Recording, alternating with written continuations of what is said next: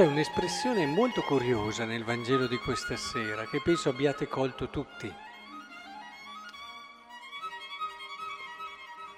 L'Evangelista ci dice che questa fatica nel credere, che è iniziata subito perché sconvolti e pieni di paura credevano di vedere un fantasma, ma poi Gesù gli va incontro e dice eh, perché siete turbati? Perché sorgono dubbi nel vostro cuore? Guardate le mie mani, i miei piedi, sono proprio io, toccatemi, guardate. Un fantasma non ha carne ossa, eccetera. Ed è qui l'espressione curiosa. Ma poiché per la gioia non credevano ancora ed erano pieni di stupore. Ma come? Per la gioia non credevano. Mi sono fermato un po' qui a meditare quest'oggi perché effettivamente dipende un po' anche dalle persone, però ci sono alcune personalità che fanno effettivamente fatica a pensare che possa davvero essere così bello nella loro vita hanno magari, si sono scontrate più di una volta con la concretezza, con la realtà, tante volte ruvida.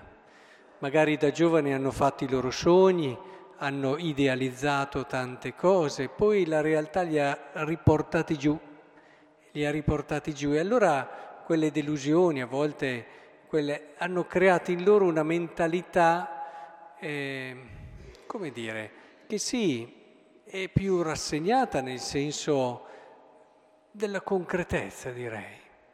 La vita è questa, ti può dare questo tipo di gioie e questo tipo di sofferenze o di...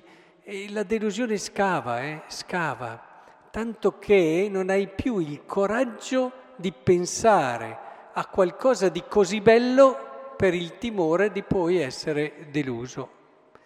Questo è successo tante volte anche a persone che hanno intrapreso, non so, anche relazioni sentimentali e dopo essere stati eh, delusi da queste relazioni fanno realmente molta fatica a intraprendere nuove relazioni, proprio perché nel loro cuore c'è questa ferita viva e il timore di tornare a soffrire quello che hanno, ahimè, sofferto per questa prima storia.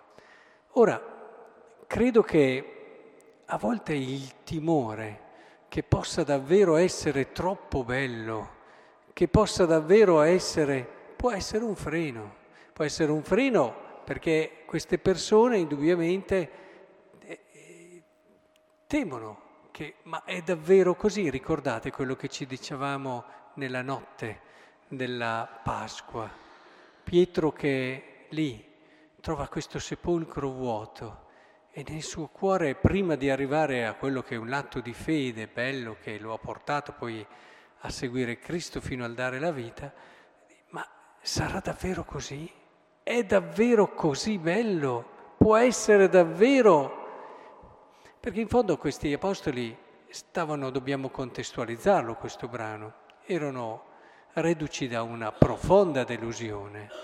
Eh, si inizia proprio richiamando i discepoli di Emmaus, i delusi per eccellenza che abbiamo ascoltato ieri nel Vangelo, coloro che noi credevamo che eh, avevano vissuto un'esperienza entusiasmante, straordinaria, con una persona carismatica che aveva conquistato il loro cuore, li aveva portati a delle scelte anche coraggiose, eh, sradicati dal loro tram tram quotidiano e avevano riempito il loro cuore anche di aspettative e di sogni e poi si sono ritrovati che non è sceso dalla croce, è morto ed erano lì a gestire questa delusione, a gestire quello che era stata la loro vita, a rileggerlo, a reinterpretarlo.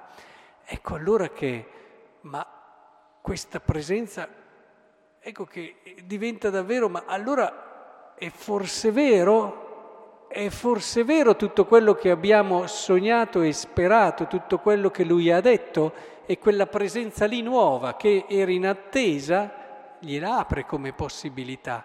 Ma no, ma è troppo bello, sarebbe troppo bello, ecco la troppa gioia. A volte abbiamo paura a credere a qualcosa che possa essere troppo bella.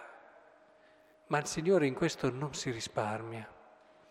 Il Signore per noi ha preparato un orizzonte straordinario, un orizzonte e soprattutto un destino che neppure le persone più ottimiste e con una fantasia così ricca possono immaginare. Ecco, è importante che allora vinciamo il coraggio, superiamo quelle ferite che abbiamo nel cuore, che a volte ci tengono, ma poi dopo ce la diciamo anche e la motiviamo e la giustifichiamo. Eh? Avete mai visto un adulto guardare un giovane? Eh, lo guarda con quel senso a volte di tra invidia e però anche un po' di compassione nel senso di dire eh, sei ancora giovane, ancora hai questi sogni, ancora hai queste cose belle, poi capirai com'è la vita, te ne accorgerai cos'è l'esistenza.